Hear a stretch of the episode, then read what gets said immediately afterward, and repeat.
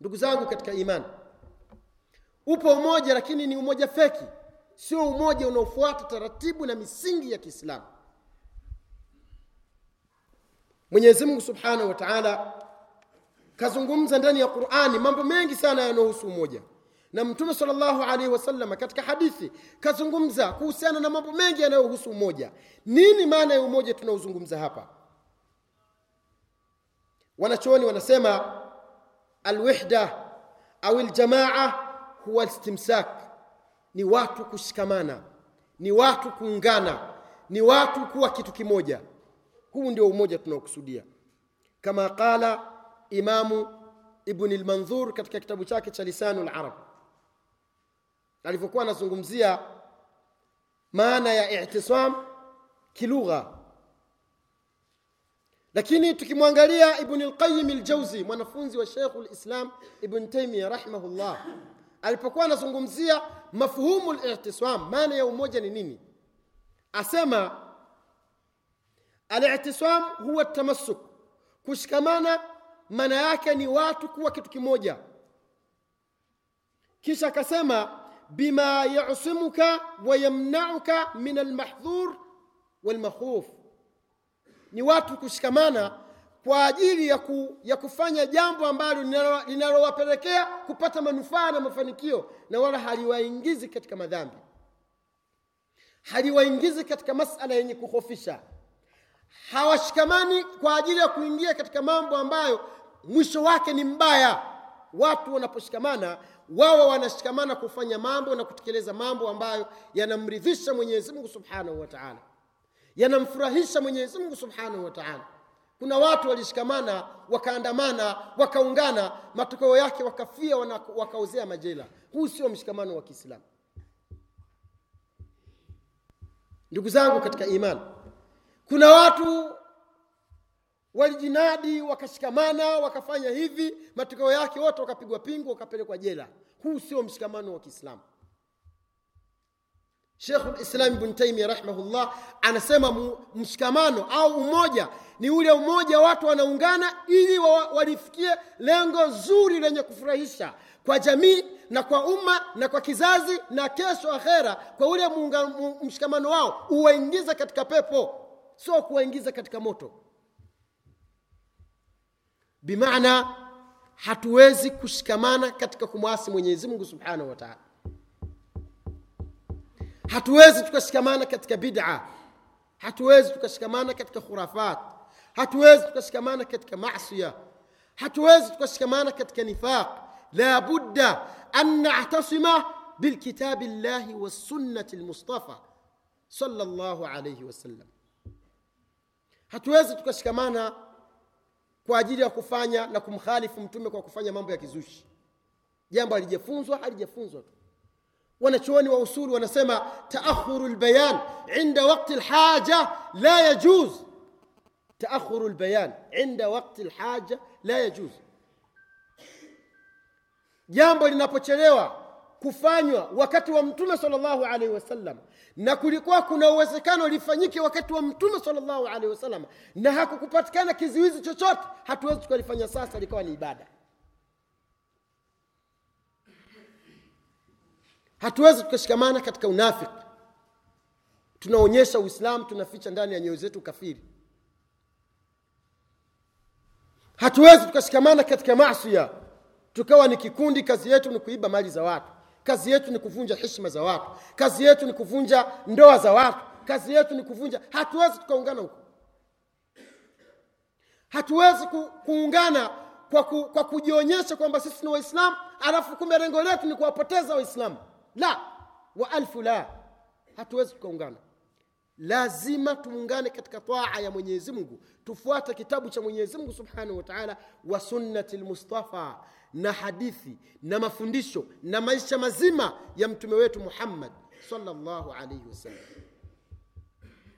ndio maana mwenyezi mungu subhanahu wa taala akasema watasimu bihabli llahi jamia wala tafaraqu mwenyezi mungu ametoa amri. Shikamaneni kunako kamba ya mwenyezi mungu wote na msifarikiane. Aya hii inazungumzwa sana inasomwa sana. Kila anayetaka mshikamano anatoa dalili katika aya hii. Sawa ndugu zangu? Anazungumza watasmu watasmu watasmu sawa tunashikamana bihablillahi ni kamba ya mwenyezi mungu hablillahi kamba ya mwenyezi mungu.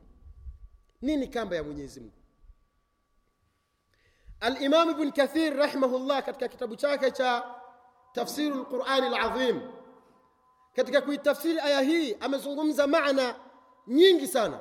Lakini miongoni mwa maana aliyozungumza ya ile hablillahi tunayotakiwa sisi tushikamane. Jambo la kwanza akasema ahdullah ni ahadi ya allah subhanahu wa taala. Nini ahadi ya mwenyezi mungu. Ni, ni, ni ipi ahadi ya allah subhanahu wa taala? Ahadi ya mwenyezi mungu an nabudahu wahda wala nushrika bihi shaia na haya ndio tunayoahidi wakati mwenyezi mungu aliposema alastu birabbikum nafsi zote zikakubali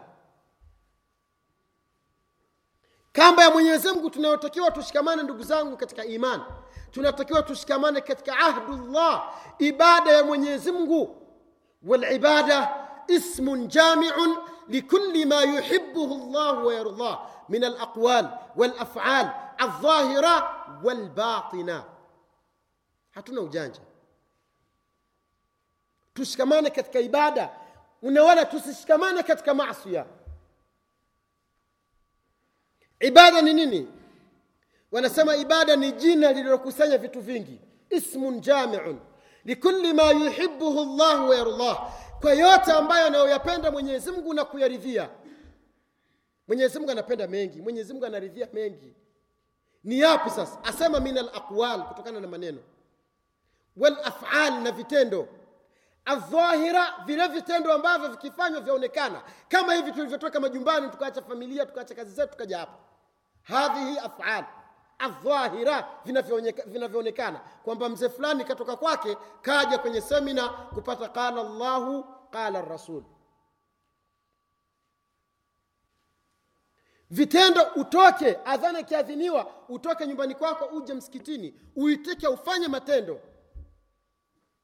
الظاهرة والباطنة هي الأفعال والأعمال والعبادات القلبية ni vitendo na matendo ambayo mja anayafanya ndani ya nafsi yake.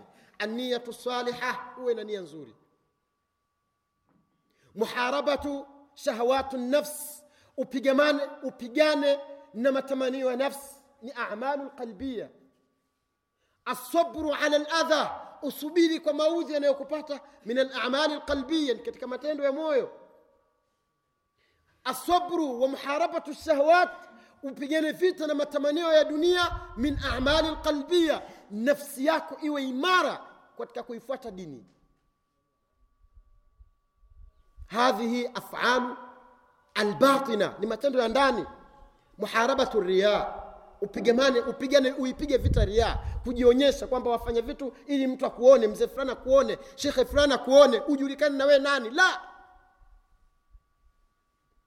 ahdullah mwenyezi mungu subhanahu wa taala anasema wama khalaqtu ljin wama khalaqtu ljinna walinsa illa liyabuduh sikuumba majini wala watu isipokuwa waniabudu wa maana liyabudun yuwahidun wa adhamu ma amara llahu bihi التوحيد وهو إفراد الله بالعبادة mwenyezi mungu subhanahu wa taala anasema sikuumba majini wala watu isipokuwa waniabudu. Ikiwa tutashikamana basi tushikamane katika lile lengo la kuumbiwa sisi. Tusitoke katika khariju lhadaf nje ya malengo ambayo mwenyezi mungu katuumbia. Allah katuumbia ibada basi tukishikamana tukitengeneza mshikamano iwe lengo namba moja liwe ni ibada.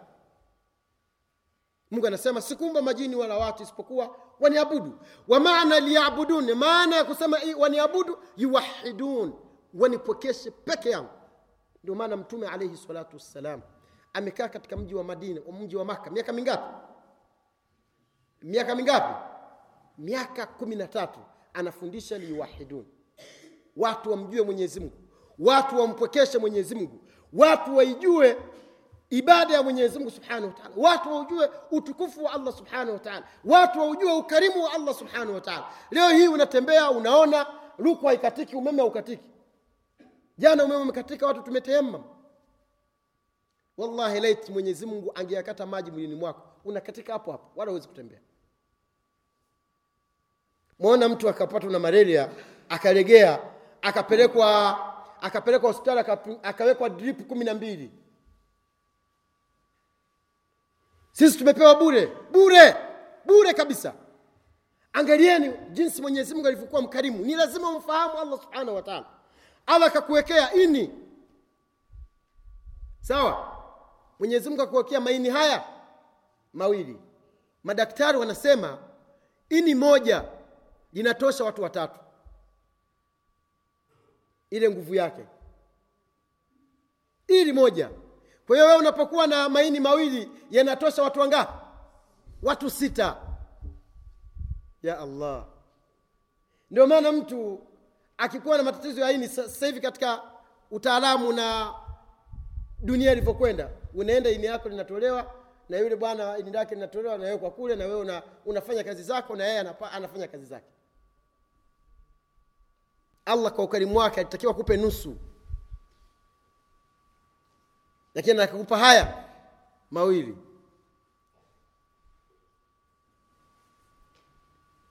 iwapo kama tutaamua kushikamana ndugu zangu lazima tushikamane katika ibada. Tusishikamane nje ya ibada tutakuwa tumefanya makosa.